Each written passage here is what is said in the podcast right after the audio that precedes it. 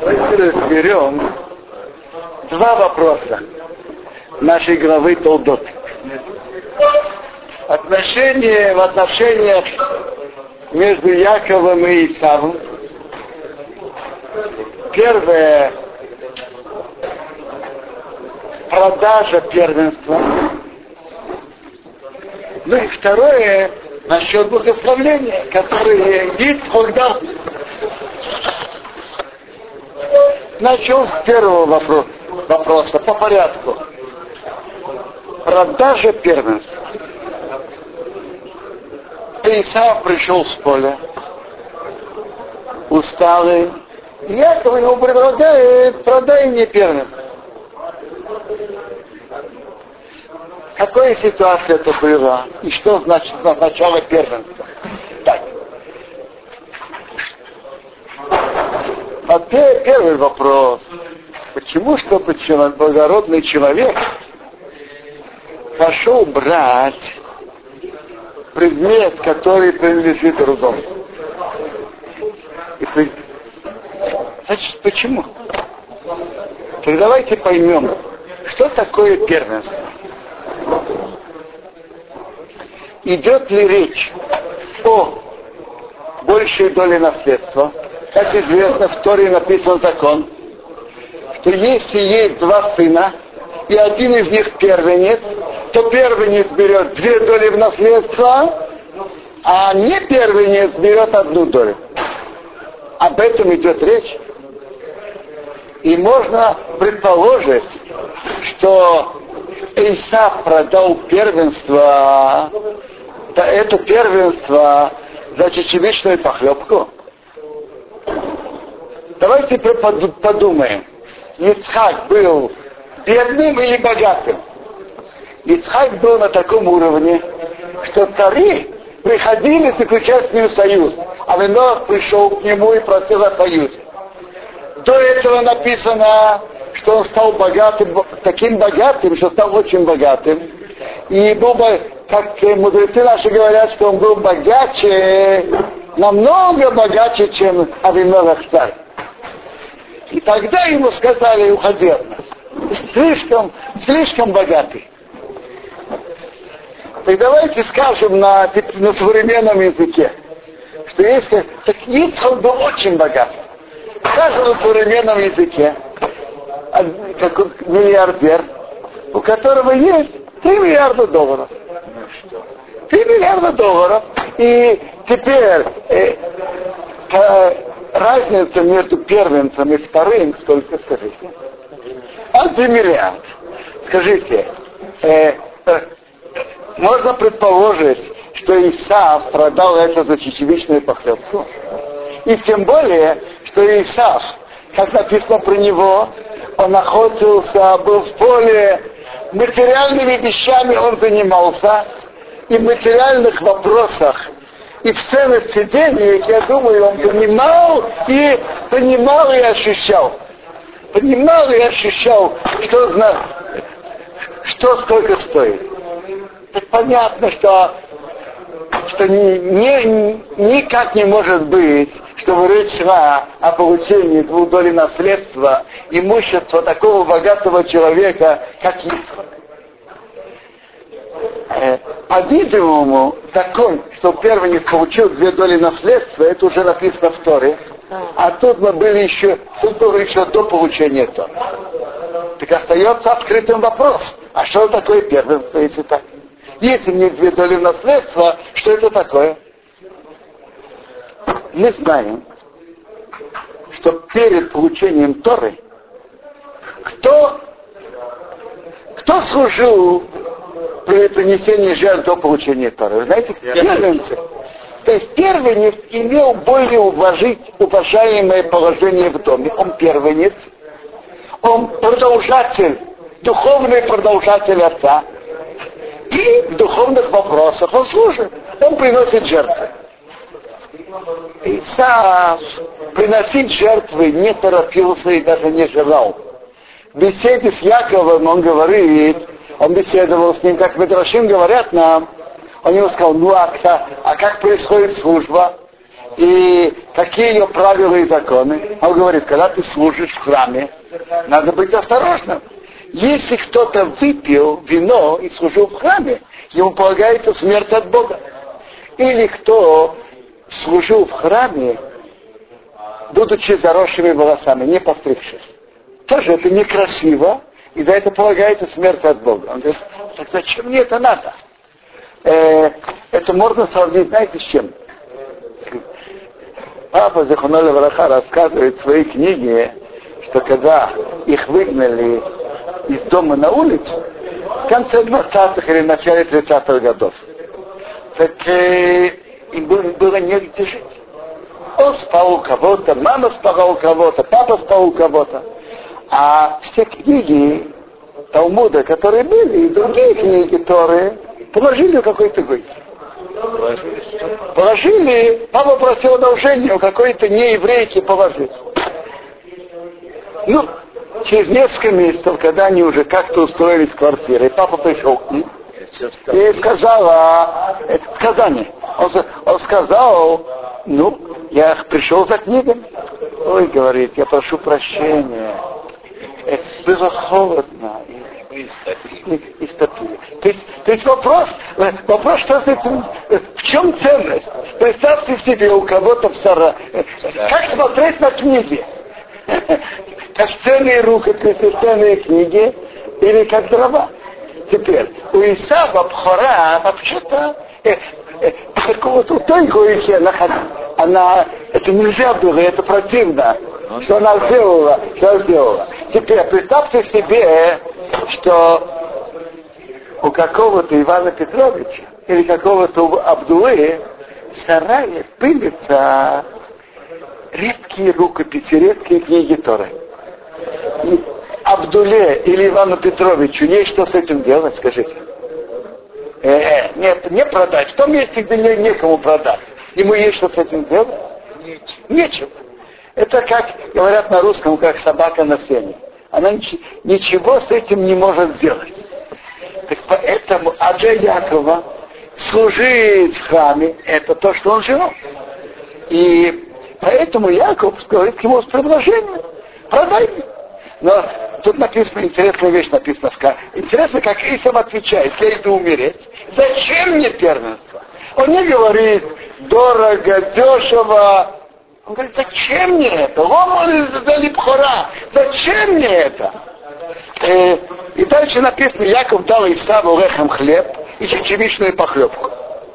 Зачем написано хлеб? И вообще в Торе и в Танахе, где написано лехом хлеб, имеется в виду не просто хлеб имеется в виду трапеза. Написано там, такой-то царь сделал хеймра, большой хлеб. Там было на столе только хлеб. Понятно, что нет. Потому что основа трапезы это хлеб, а хлеб это трапеза. То есть, другие, Яков,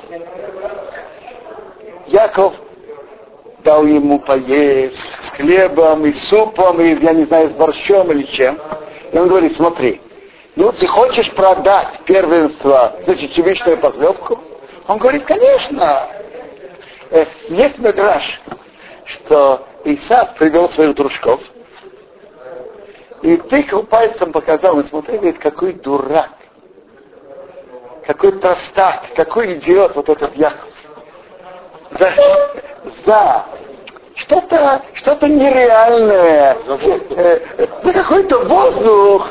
Он дает что-то реальное, чечевичную похлебку. Можно поесть, можно стать сытым. Это что-то реальное. А первое, что это такое? Какая-то теоретическая вещь, воздух. Смотри, какой он дурак, какой он простак.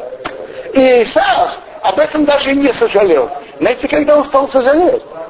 Когда через много-много лет он увидел, что с первенством связаны также и благословение, благословение самое важное отца. Вот тогда ему стало больно. А само первенство не занимало никакого места. Он не собирался служить в храме.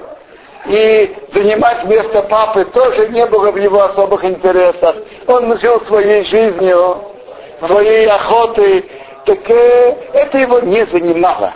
Э, но потом, когда он понял, что с этим связано благословление, о, Это ему стало больно, что Ицхак, он великий человек, его папа, его благословление имеет значение на будущее поколение, это ему было больно, и поэтому он так кричал и плакал, папа, ты меня оставил проху.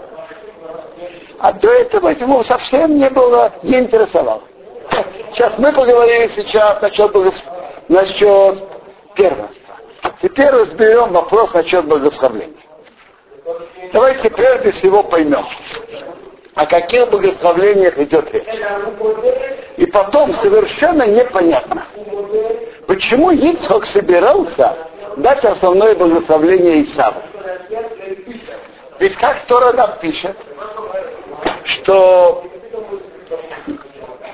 Исав был человеком охоты, человеком поля. Занимался охотой, полем. А Яков, человек прямой, простодушный, сидит в палатах, изучал Тору, изучал духовное. Скажите, кто выше духовно? Человек, который занимается духовным Торой, или человек, который интересуется охота? Кто духовно выше? И Ицхок этого не знал. Ицхок этого не знал. Почему он хотел основное благословление дать Исаву? Почему? Пусть будет, пусть будет, что Исав, мы знаем, что Исав делал много, делал, делал преступлений, убивал и занимался развратом. Допустим, этого не было. Но этот человек простой парень и занимается охотой. А Яков занимается учебой. То почему, почему основное благословление дать именно Исаву? В чем логика? Так давайте, чтобы понять это, прочитаем два благословления. Первое, которое Ицхак дал Якову, думая, что он Исав. И второе благословление, которое дал Ицхак Якову перед его выходом из дома, зная, что это Яков. Давайте почитаем. Знаете что? Я начну со второго, а потом к первому. Я читаю сразу на русском. Встань под, под Анаром в дом Суира, отца твоей мамы, и возьми себе оттуда жену и дочерей Равана, брата твоей мамы. А Бог всемогущий, что он тебя благословил, и расплодил, и размножил, и ты станешь массой народов. И пусть он даст тебе благословение Авраама, тебе и твоему потомству с тобой, наследовать землю твоего проживания, который Бог дал Аврааму. Вы слышите, что он говорит? Не бери жену и дочерей Кнана, потому что если так, то дети из тебя не может выйти великий народ, который будет продолжателем дела Авраама, а возьми, возьми, возьми из дочерей Равана, брата твоей мамы. А Бог всемогущий же тебя благословил, и расплодил, и размножил, ты станешь, что ты стал массой народа. И даст тебе благословение Авраама, тебе этого потомства с тобой наследовать ту землю, где ты проживаешь, который Бог дал Авраама. Написано ясно, что ты будешь продолжателем дела Авраама, и тебя выйдет великий народ, и что ты наследовал землю, которую Бог дал Аврааму. Это браху, браха, благословление, которое Ицхак дал Якову, зная, что это Яков. А теперь прочитаем благословение, которое он дал Якову, думая, что это Исав. И насчет этого благословения было мнение Ицхака, что надо дать, дать это браху Исаву, а мнение Ривки было дать Якову. Прочитай. И даст тебе Бог из росы неба и жирные места земли, и много зерна и вина, чтобы тебе служили народы, и чтобы поклонялись тебе царство, чтобы ты был господином твоим братьям, и чтобы тебе поклонялись сыновья твоей мамы. Кто тебя проклинает, будет проклят, а кто тебя благословляет, пусть будет благословлен. Тут упоминается, что у тебя выйдет великий народ. Упоминается, ты будешь продолжателем дела Авраама? Нет. Упоминается, что ты получишь землю, которую Бог обещал Аврааму? Тоже нет. Что тут написано? Бог себе даст от росы неба еще на места земли много зерна и вина. То есть материальное благополучие. Материальное изобилие. Много зерна и вина. А, роса неба, жирные места земли. Это раз. Второе, в отношениях с другими народами, чтобы ты побеждал и мог, э, чтобы все другие народы служили и поклонялись себе царству. Победа в войнах. То есть материальное благополучие и победа в войнах. Почему брат? Брат, почему он тут дал барку, чтобы, чтобы сын твоей матери поклонился? Потому что он считал, что в семье кто-то должен быть более, более важным. Так он дал это тому, кто стоял перед ним. Теперь, э, так что Ицхак думал? Я, я видел очень интересный комментарий Маубима. Он говорит так, что это благословление было благословением материальным, и, по, и чтобы он побеждал в войнах. Что Ицхак думал? Он видел, что у него в семье есть два сына, Яков и, и, и Исав. Они разные. Яков занимается духовным, Яков занимается Торой. Исав занимается материальным, охотой, полем. Так? Так э, он подумал так. Скажите, может быть, чтобы в дереве плоды самые важные. Но вы когда-нибудь видели, чтобы дерево состояло только из плодов? Когда-нибудь видели такое? Конечно, нет. В дереве есть корни, есть ствол, есть ветки, есть листья и есть плоды. Конечно, мы знаем, что основное это плоды, но основное плоды, но все необходимо. Невозможно, чтобы было в дереве, только плоды. Невозможно. Все нужно. То же самое в еврейском народе. Наиболее высокое и духовное – это изучение Торы. Но это нереально, невозможно, чтобы только, чтобы все целый день и ночь весь еврейский народ только изучали Торы. Невозможно. Кто-то должен заниматься земледелием, кто-то должен пахать и сеять, кто-то пахать и сеять, кто-то должен выпекать хлеб, кто-то должен заниматься э, разводить скот, кто-то кто-то должен производить, э, ткать одежду и так далее, и так далее. Кто-то должен э, охранять страну. Все нужно. И каждый имеет свое место в целом еврейском организме. Все нужно. Как в дереве есть разные части. Есть ствол, есть ветки, есть листья, есть плоды. И одно поддерживает другое, одно помогает другому. Так что каждый делает свою функцию. То же самое и в большом организме еврейского народа. Будут разные люди с разными натурами и с разными занятиями. И каждый выполняет свою важную функцию. Известно, скажем, в еврейском народе, что два колена Исахар и Звулун между собой договорились. Исахар имел особую удачу в изучении Торы, особые таланты. Звулун занимался морской торговлей. Так Исахар и Звулун между собой договорились. Звулун говорит Исахару так. Ты изучай Тору, я буду заниматься морской торговлей, и чем надо будет денежно, я тебе буду помогать. А заслуги за то, что ты учишь, пойдет, пойдет половина на мою часть тоже. То есть мы разделимся. И на этом свете, и на том свете. Я буду тебе помогать материально, а ты будешь мне помогать духовно. Так Ицхок думал, что что-то наподобие этого будет контакт и взаимодействие между Яковом и Исааком. Яков действительно занимается Торой, и это духовное, это самое важное. Замечательно. Но самое лучшее и для него, и для Исава, чтобы они разделили функции. Чтобы они были оба части большого духовного народа. Так у Якова и его потомки будут заниматься духовным, а Исав будет заниматься материальным и будет делиться тем благополучием и тем добром, что Бог ему пошлет, будет делиться с Яковом. И это будет замечательно и для Якова, и для Исава. Для Якова будет замечательно, он не, не должен будет так заниматься материально. Для Исава будет замечательно.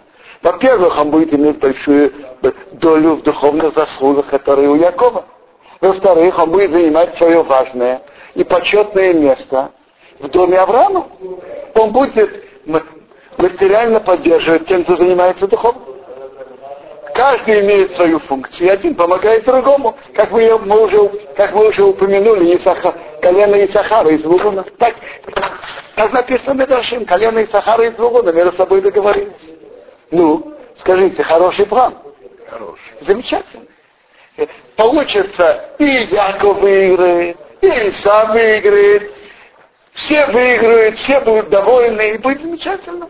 Так поэтому Ицхак думал, так вот эту браху, которая тут написана, материальное благополучие и победа в войнах, тебе будет служить народу, и тебе будет поклоняться царство, этим будет заниматься Иса. Яков не должен будет не заниматься особенно материальным. И это будет делать Исав. И то же самое, когда он будет воевать, так этим тоже будет заниматься Исав. Он дал ему благословение, чтобы он э, народы ему служили, будет поклоняться тебе царству. А Яков будет сидеть спокойно и заниматься духом. Ну, хороший план. Почему же Ривка выступила против? Она сделала это, как говорится, из-за кулис, тайным образом. Со стороны, э, что уговорила Якова, чтобы он пошел и принес отцу. И чтобы отец думал, что это Исав. Почему Ривка это сделала? Замысел Ицхаков как будто очень хороший. Ривка, которая жила среди обманщиков, она жила в Паданараме, она была сестрой Равана, который был опытным обманщиком. И там, в том городе тоже было много обманщиков. Она понимала этом, понимала в обмане. Исав показывал себя благородным. Он спрашивал Ицака, скажи, скажи, папа, а как отделять массер от соломы? А как отделять массер от соли? Так вот спрашивал. Он показывал себя, что он хочет все выполнять пунктуально. Так и Ицхак не, не знал внутреннее содержание Исава. Насколько он гнилой и насколько он испорченный. Он думал просто, что он занимается материальным, но он, как говорят, хороший человек. И он действительно достоин того, чтобы заниматься материальным и быть частью дома Авраама плане занятий материальным, помощи, помогать Якову материально потом. И воевать, и участвовать в постройке дома Авраама. Мы, то есть и быть помощником Якова в этом. Яков будет заниматься духовным, а Исаак материально.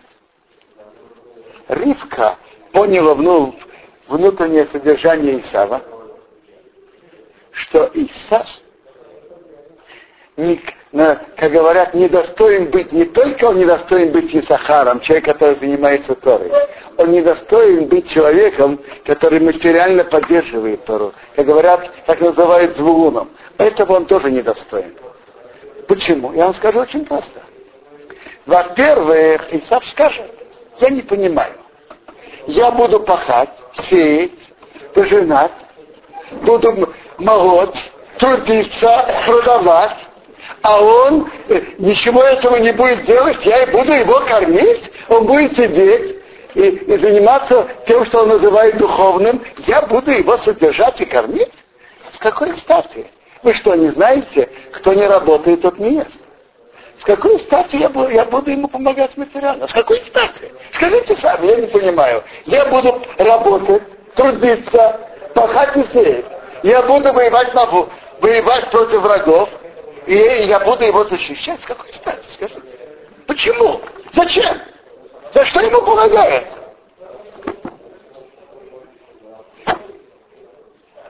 И, а если уж да, то я вам скажу.